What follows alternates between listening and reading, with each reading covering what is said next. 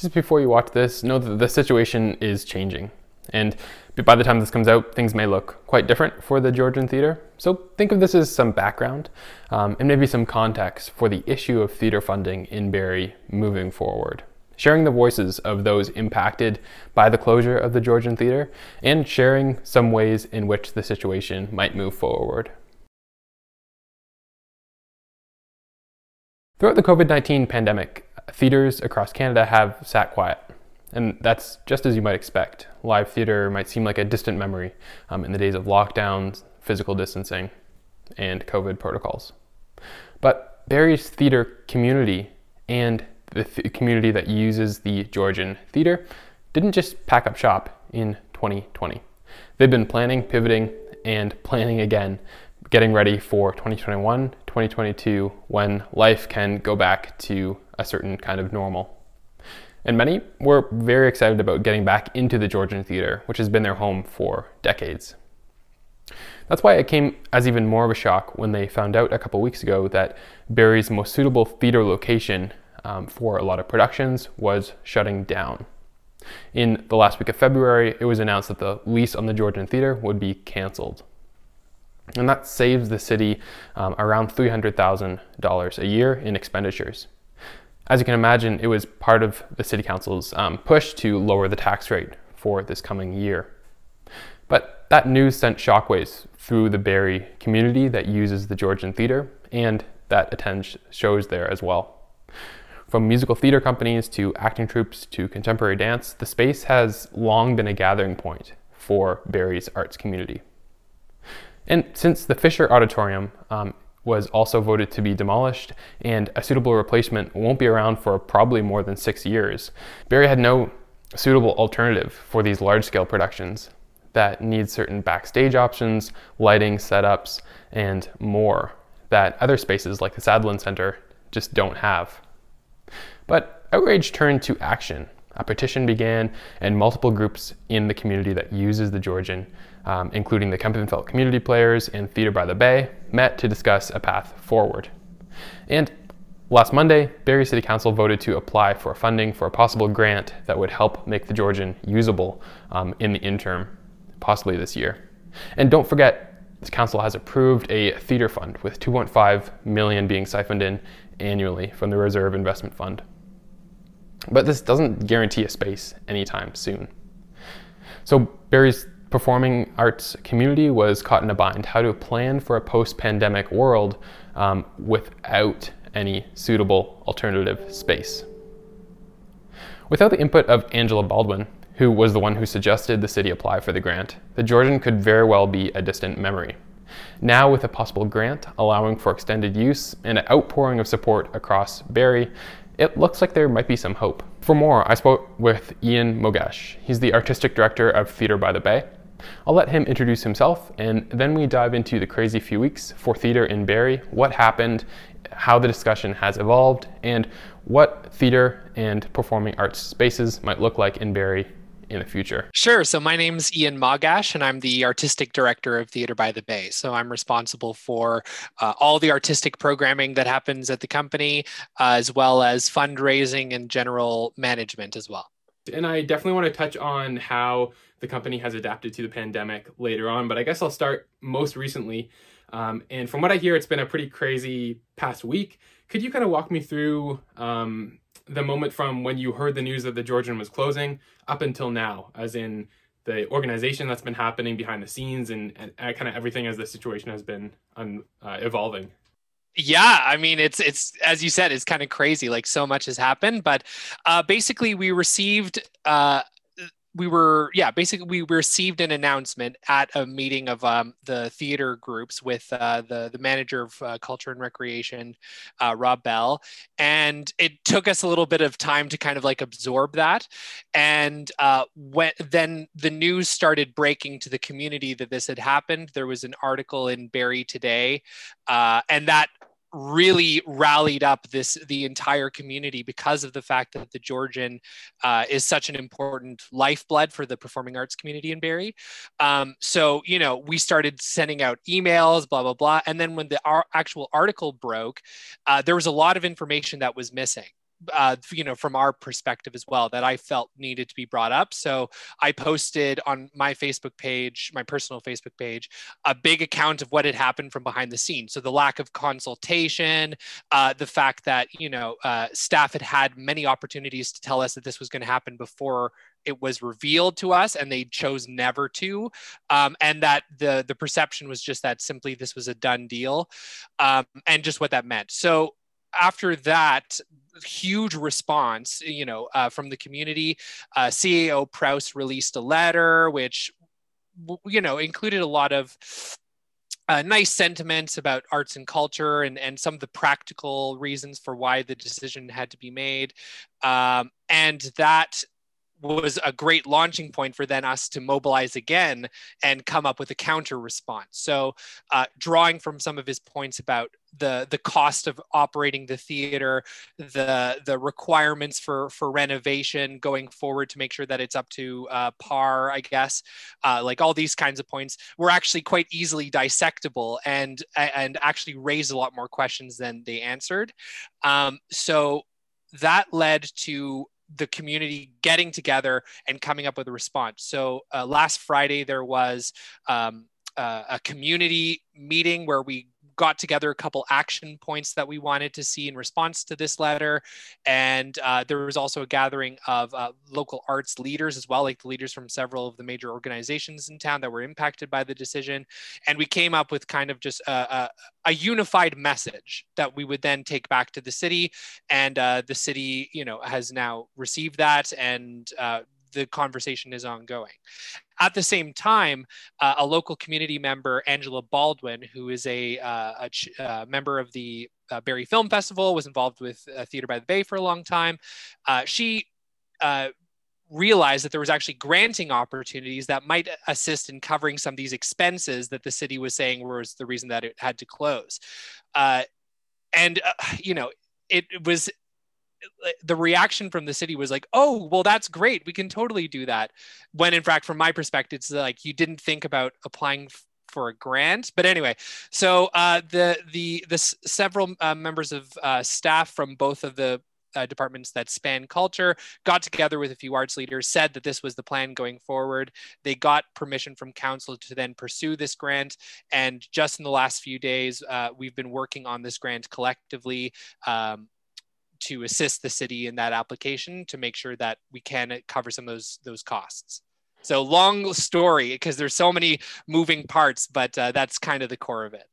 And I don't want to ask you to be like a representative for all the people involved, I guess, in Theater by the Bay. But as far as you personally, how were you feeling when you first heard the news about the future of Theater by the Bay and the future of theater in Barrie? And how are you feeling now? Uh, well, um, I mean, for Theater by the Bay, we've managed this pretty well. I mean, we're a theater company that is uh, very lo- focused on local artist development, uh, developing new work about the community. So this has actually kind of been a time for us to double down on that and and really utilize the time well so that way going into the future we're prepared for success uh, the loss of the georgian theater is uh, a huge puzzle piece though because that's the location where we typically do our big stars come out gala which is a, a really important fundraiser for the company so not having that until potentially you know 2026 uh, when the fisher building is is completed if the Fisher building is completed by that point, uh, really throws a wrench in, in um, how we can fundraise. Uh, and so that's a bit of a problem. Uh, in terms of the theater community in Barrie, I mean, it's always been underfunded. It's always been uh, there's like there's always been a lack of venues in general, just because well, rent is extremely high, and there's a lot of uh, um, systemic factors that that are prohibitive for for new companies to sprout up. For instance, um, so yeah, the George losing the Georgian just is another cut into this uh, this pool that is really struggling. So, um, what it looks like for the future uh, is to be determined, I guess. But I can't imagine it getting easier for more theater to be made uh, for the foreseeable future. And with the news of this grant, and at City Council, they they thanked um, Angela by name, and it seemed like a lot of councillors um, were really on board with this. Do you feel hope um, in terms of getting this grant going, or in terms of finding some sort of stopgap solution? I don't know yet. I don't know yet. I mean, the the cost, like the numbers that they were floating in terms of what would be required to get the Georgian operating again seem to be all over the place. Like I've heard everything from, well, you know, we need fifty thousand dollars in immediate struck you know funding to do the the the the minimum requirement of repairs to get it open again but then also this this 1.3 million number has been floated. Um, so i don't know. I, I i it's to be determined. But i think though the, actually my hope comes from the fact that this has really demonstrated to city the city that there is a large community of people that really care about arts and culture and that and the fact that you know mayor lehman for instance went on the radio and said yep this was a huge oversight. This was a big problem. Councilors made this decision without a lot of consideration. Uh, like these sorts of steps are important. Um, and hopefully as a community and as a community that's attempting to work with the city to improve arts and culture uh, in the area that this can be kind of like a watershed moment where things get better but really the ball is in their co- their their court to deliver on that. They know what the arts and culture community needs. They know that there's a lot of people that want to make it happen. They know that i'm accessible on my cell phone any time of the day if they want to talk to me about anything. Uh, but it's up to them now to uh, to make the solutions happen from my perspective. And you mentioned right off the bat um, in response to ceo Prowse's letter um, you said it raised a lot of questions. Could you talk about some of the questions that that letter, but also the whole handling of the situation has raised for you?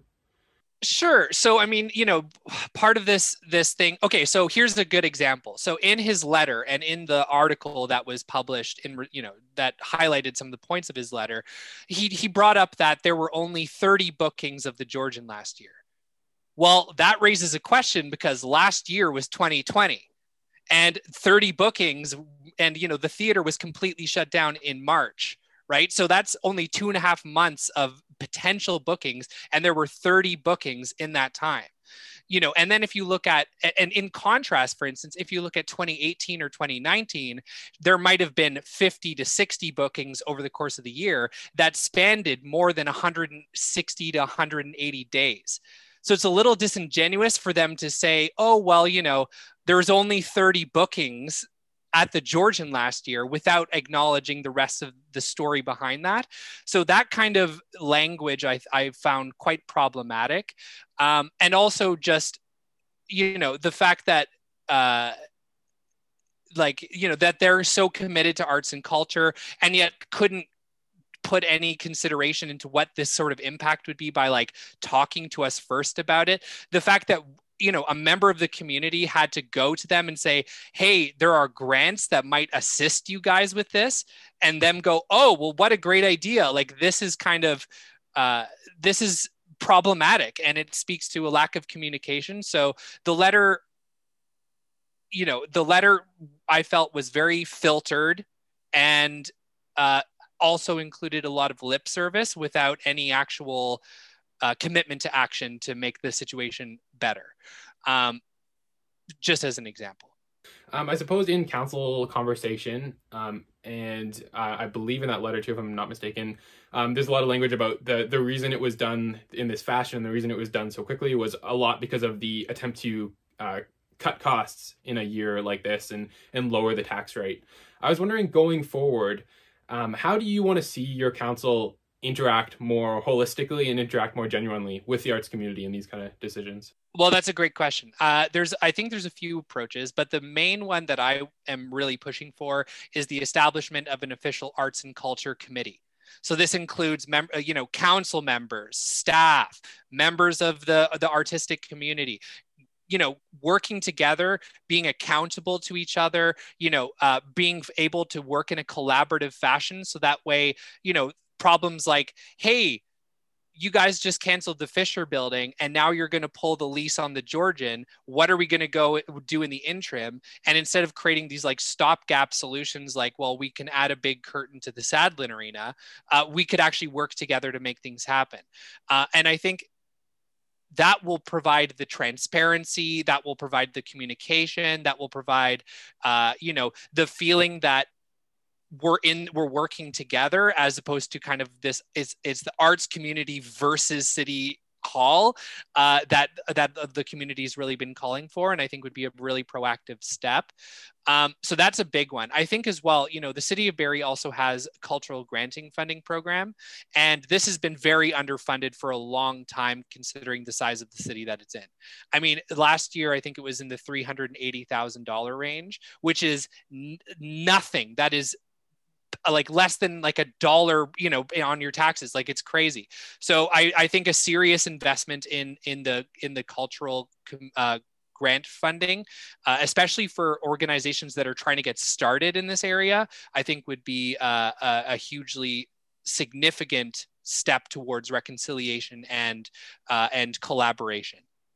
And there there are people in the barrie community on uh, facebook or or Twitter or whatever that um, may be of the opinion that, um, especially in a pandemic, city council shouldn't be focusing its attention on arts when we can't even hold um, live performances, or that um, city council should be focusing its money and time on other industries. Why do you feel like the arts industry and the theater industry, in particular, is so important to keep funded and keep going in Barrie?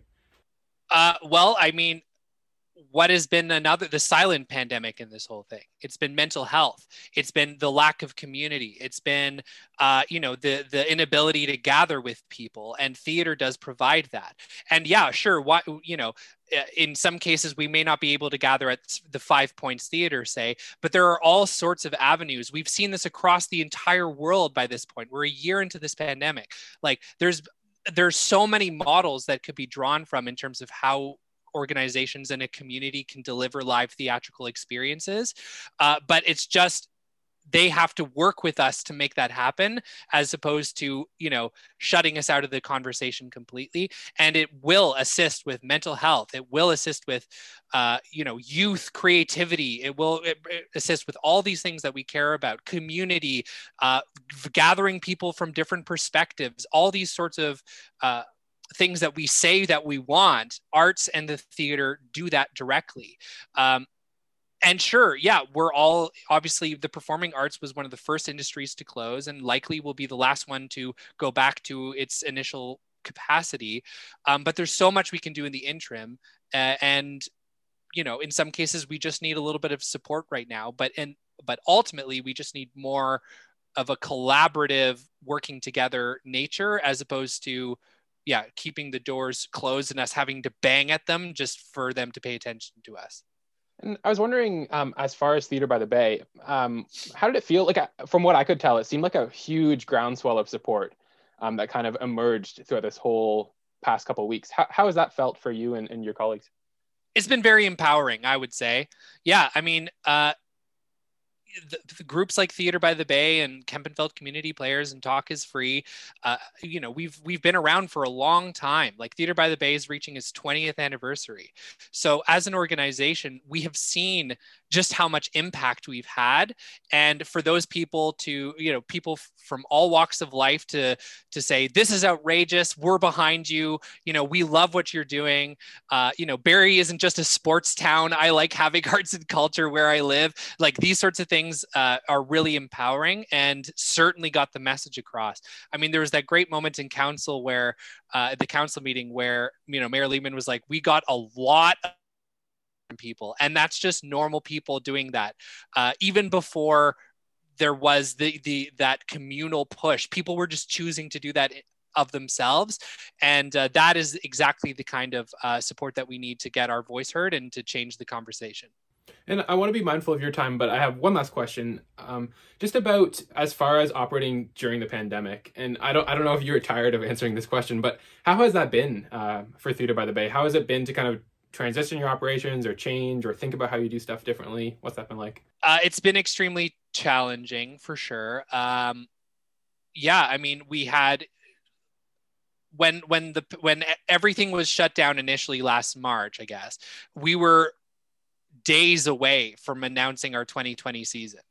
Uh, we had cast and hired everyone for an entire show, and we're deep into development. And as a company that does new work, um, that's so that that's it's it's we've already put in potentially years of time into making these things happen.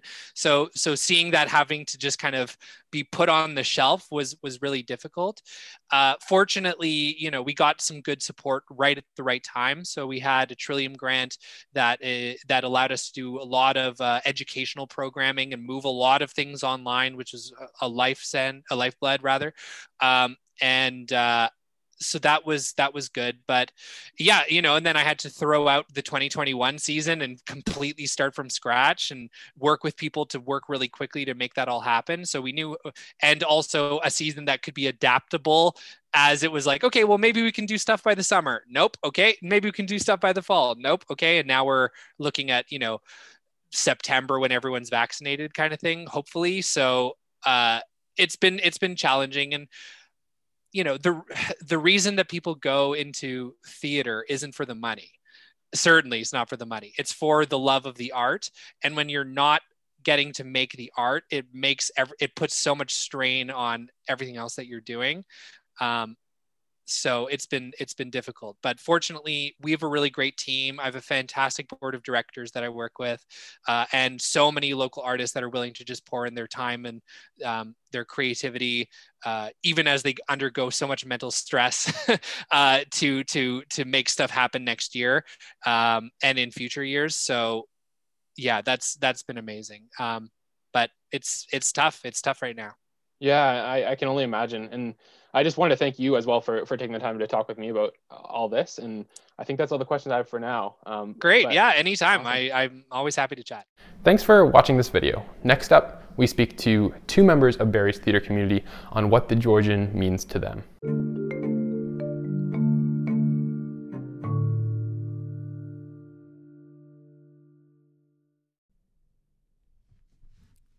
Be right back with more conversation and more discussion after this short break.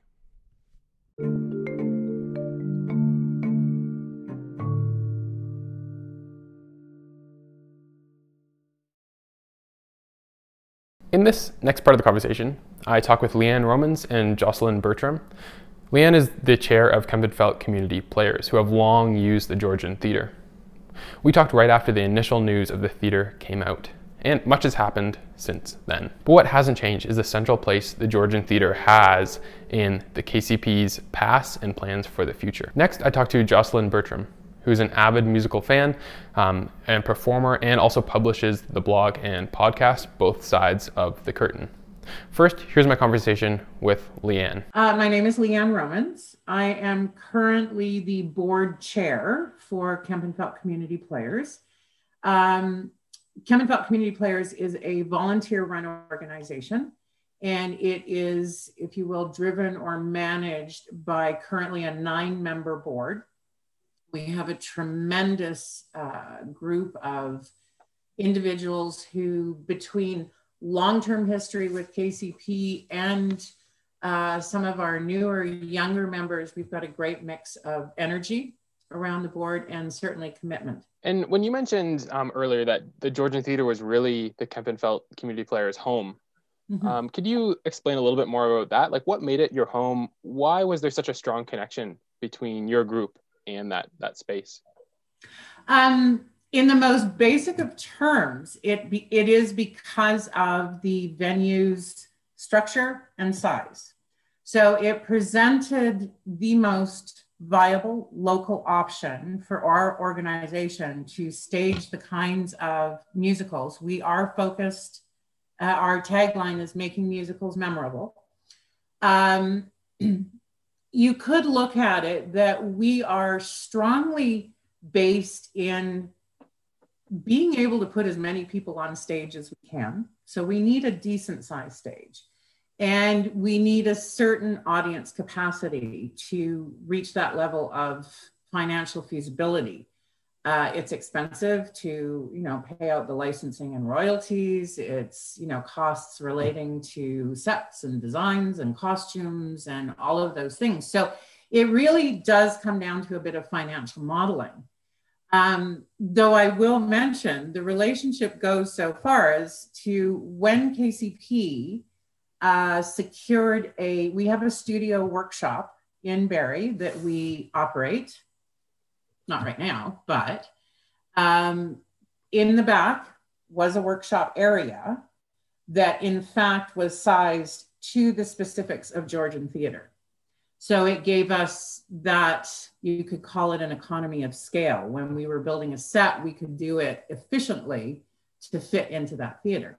The reality is, there was nothing else in Barrie then or now that fits into this, this niche. I was wondering um, for people that may think in the age of Netflix, in the age of always accessible TV, they might say, why is there a need for local theater? Why is there a need to go see a show? Uh, could you kind of address that? Why, why do you think it's so important to have the local theater presence? Um, really, for a whole host of reasons.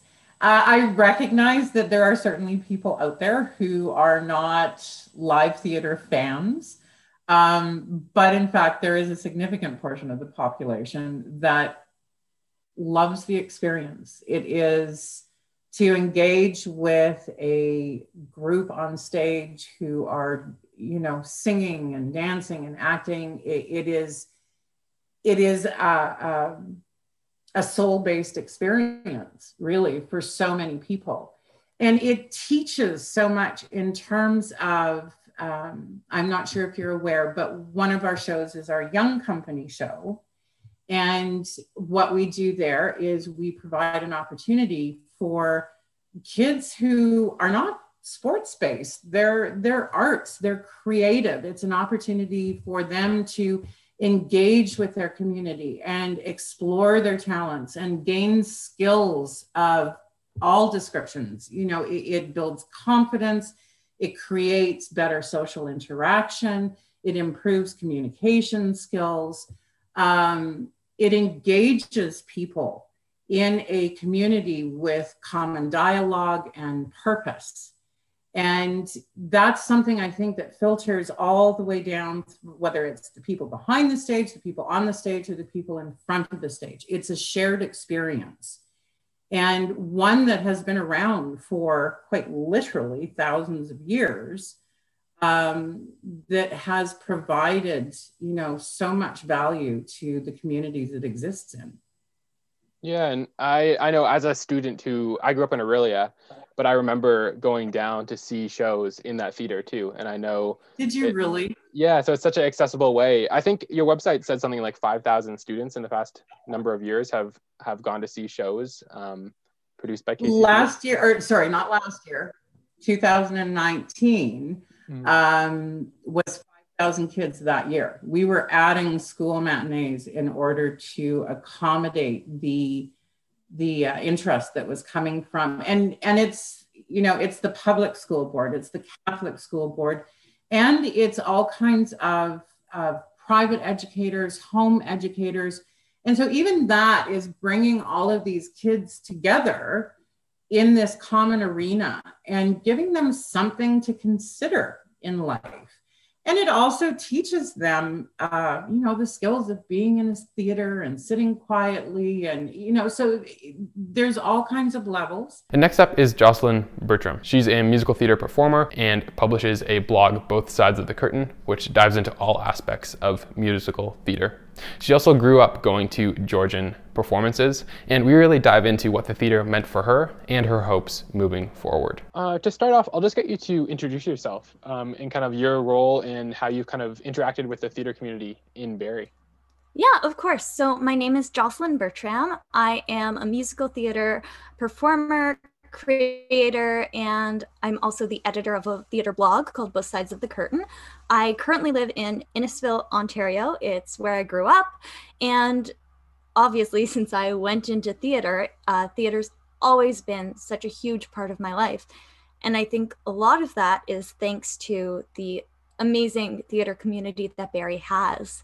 We are a city that is so rich with arts and culture that somebody, even though we're not in, say, like Toronto or somewhere that's considered to be a huge theater hub, we are a hub for so many things and so from a young age it was it was dance it was drama camps at various theater companies in the area we would see community shows and that kind of instilled that love in me that passion that you know I took with me. I went to high school, I graduated, I went to school for musical theater in Windsor. And you know, currently I just finished a production in December that was a full Zoom musical. Uh, it was really exciting. It was a pantomime.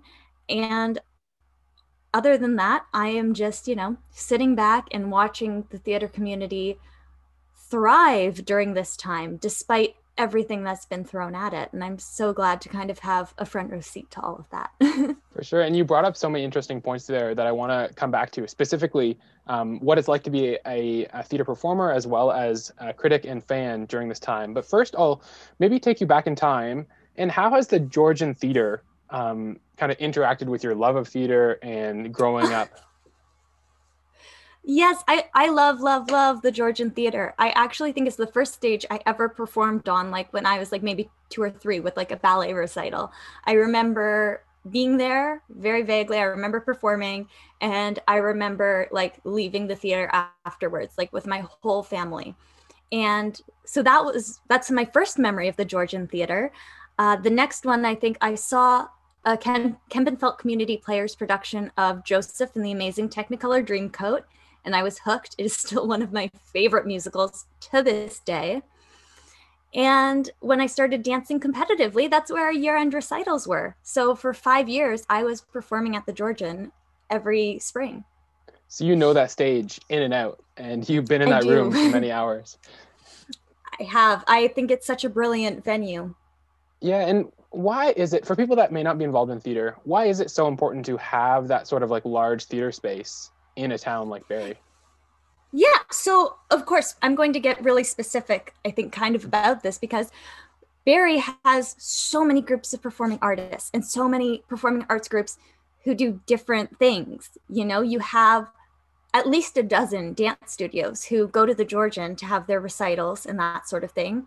And then you have everything up to big um, professional theater productions, such as ones hosted by Theater by the Bay or Kempenfelt Community Players. They're not, sorry, Whew. you can just cut that part yeah, out, yeah, right? yeah. uh, such as Talk is Free Theater or Theater by the Bay, who have these huge, beautiful professional productions. You have gorgeous pieces of community theater. And it's something that's really accessible to so many. And I think we do have a couple other theater venues. The main one, other one being the Five Point Center at downtown Barrie, but it's it's pretty much double the seating.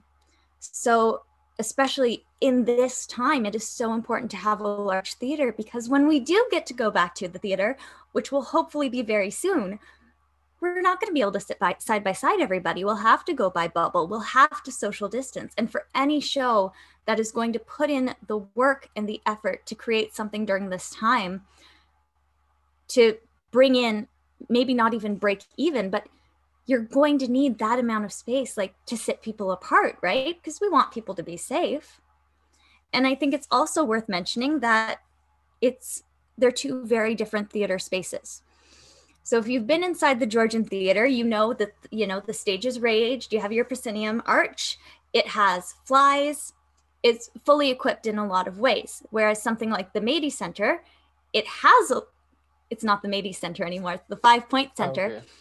It has all of those wonderful things, but the stage, it doesn't have a huge rage stage. It's a very small, intimate venue, which, if you're like me and you love theater, I saw Hedwig and the Angry Inch last two years ago uh, down there at the Five Points, and it was the perfect venue for something that was cabaret style and raw and gritty and in your face. Whereas something like Joseph, you need a bigger stage to do because you have a bigger cast. I think also in terms of like backstage room and dressing room areas, as well as just the audience size. So it's not just how many people can come and see the show, it's how much room do the people working on the production have to play with. Another thing is that uh, parking. Parking is a big thing. Oh, okay. So at Georgian, luckily, there are big, beautiful parking spots. There are ways to park through the college. Like there's a place to park, even if you do have to pay for it, you can still park there. Whereas for something downtown like the Five Point Center, you kind of park where you can, right? So that's another thing that just makes it that much more accessible to other people. Oh, okay, I get you. And all these things that you're mentioning, I'm sure have been felt as well by so many members of the the community that uses that theater. And as you mentioned too, that that's a wide um, array of groups. But I, I was wondering for you personally, how did it feel to first hear the news that the theater was closing down? And we know like a lot has happened since then, but just when you first heard the news, what kind of went through your mind? It was kind of like being punched in the stomach a little bit. I feel like that's a dramatic, um, bit of a dramatic answer, but it was really sad, especially because I have so many beautiful memories. I have such a community of people in my life through dance, through theater, who so many of our memories are there. So much was made there. So much was, you know, given there. And uh, it, it was it was really hard to read to see find it on Facebook.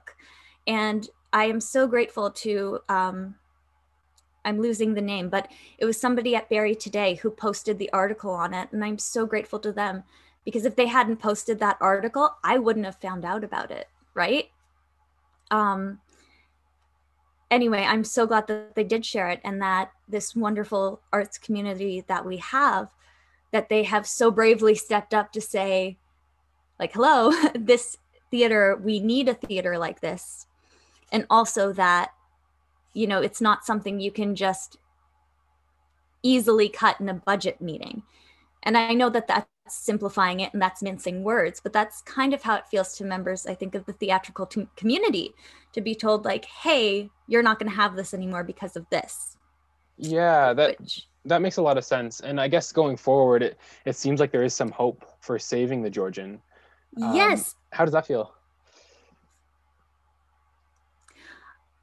It's good. You know, I was in a meeting last week and it was with other members of the Barrie Theatre community. Um, Marissa Cadwell put together, or is it Caldwell? I'm not sure. Oh, no, um, I can check that. If you can check that, that would be brilliant. But she put together a Zoom call with a lot of people who are members of the community and have these concerns. And she led the meeting so wonderfully. And she let us know that, you know, this community are talking with people uh, on the city council right now. Uh, I know that there was a petition going around. There is, like, people have been sending letters to their counselors, which I think is so brilliant. And even even if this is ends up being a done deal, I think the fact that so many people were affected by this and have had such a strong response to this, that won't go amiss. So that's something I think that even if the theater decision goes one way or the other. Oh, okay.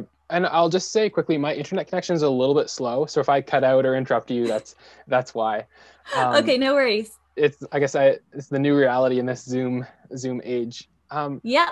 Yeah, I was wondering um, for you as a young performer, someone who's worked extensively in the field and um, went to school for it, what place does theater have in your decision to stay in Barrie, search for other opportunity, like other opportunities? When you think of your future, how important is it for you to have a thriving theater community in the place that you live? Yeah, I mean, I'm up here because my family's here. It's kind of the easiest place for me to be right now. But working with a company like Theater by the Bay or Talk is Free, like those are pretty high on like things that I would love to do as an artist. And I think that having a theater career in Barrie for anybody, not not just me, but for anybody, or even if it's not a career, if you're one of the many people who volunteers their time to create art in this community, it is so important and not just like in an I want to be on stage kind of thing. That's not what this is. For me, this is what theater in Barrie does is it provides wonder, wonderful productions that are accessible and affordable. So, say if I live up here and maybe if my family didn't have enough money or the means to go down to Toronto and see a production at Mirvish, for example, you could go see a wonderful production at any one of these community theaters or the professional theaters in Barrie for a fraction of the ticket price and without having to go all the way down. So that is huge. And honestly, if Barrie hadn't had such a thriving art scene, it probably would have been very difficult for me to find out that that was what I wanted to do and where my passion was. It's because of where we live and the amazing artists who live up here that people like me have been able to go, oh my gosh, that's what I want to do when I grow up. Oh, okay. And um, I was talking to Ian Mogash um, from uh, Theater by the Bay, and I, yes. I might have mispronounced his name there, but um, he was I, I kind of asked him a lot of people on Facebook comments or people who might not know the theater community might say that in a pandemic, why are we funding theater when people can't gather together, uh, maybe even for a year? But I was wondering for you, um, what role has the hope of theater or theater in general had during the pandemic? For him, he said it's been really great for his mental health to have that hope of gathering together. Mm-hmm. So many people need the arts uh, for their mental health. But from your perspective, what role has theater had during the pandemic? Um, and you can answer that however however you want. I know that's a pretty loaded question. Yeah, but. gosh, well, there are so many ways um, to answer that, but I think the first word that comes to my head is just gratitude. Like I am so grateful that I have this love, passion for theater, and the thing is, is that theater's still going. Like theater isn't dead. It isn't on pause. We just can't be together in person right now. And because of that, artists are coming up with crazy innovative ways to keep growing and evolving. Like I I kind of laugh sometimes because what we know as theater today, musical theater, dates all the way back to like ancient Greece. so, of course, over the time, it has gone through so much. It has evolved and adapted. And that's what this is now. So whenever I see things about people being like, oh, theater's dead or theater's gone, it's like, no, no, no. It's just transitioning again. And that's what makes me so excited about theater because it is resilient. It's one of the oldest professions is being in the arts. And it's something that everybody needs right now. You know, there's the hope that one day we're going to get back and create something beautiful together or we're going to experience a wonderful production but it's also been for me it's been about drive like i have been so busy during uh, this time and i'm so blessed that i'm able to right here in my room over zoom i can take my voice lessons i can take dance lessons i can meet up with my mentor there's so much that can be done and that is being done so it's kind Hmm. It's not that, I guess what I'm trying to say is that there is good. There is good in this. And I think that goes for anybody, whether you're a member of the theater community or not. Like, take the theater out of this as horrible of a situation that we all are in globally. Um, I like to think that there's a silver lining, at least. Everybody has one. It's a little bit different, but there is one. Mm, and as you mentioned too, um, like last week, uh, there was a big meeting of people from the community finding ways forward, and online, there's an explosion of support um, for the theater community. So I suppose it's a lot of people might um, this might be what is pulling them through in some ways, right? Like that hope of gathering together in community to experience theater together. Um, yeah, it seems like that's a key part of it. Yeah, and it's also that there's there's something so incredible about live theater that it kind of transcends um, so many other things. And that might just be me being biased. But the connections that are there, it's not like just between, like if you and I were actors and people were watching this like a movie, it's not just the two of us, you know, acting and performing. It, it's a bigger conversation when it's on stage.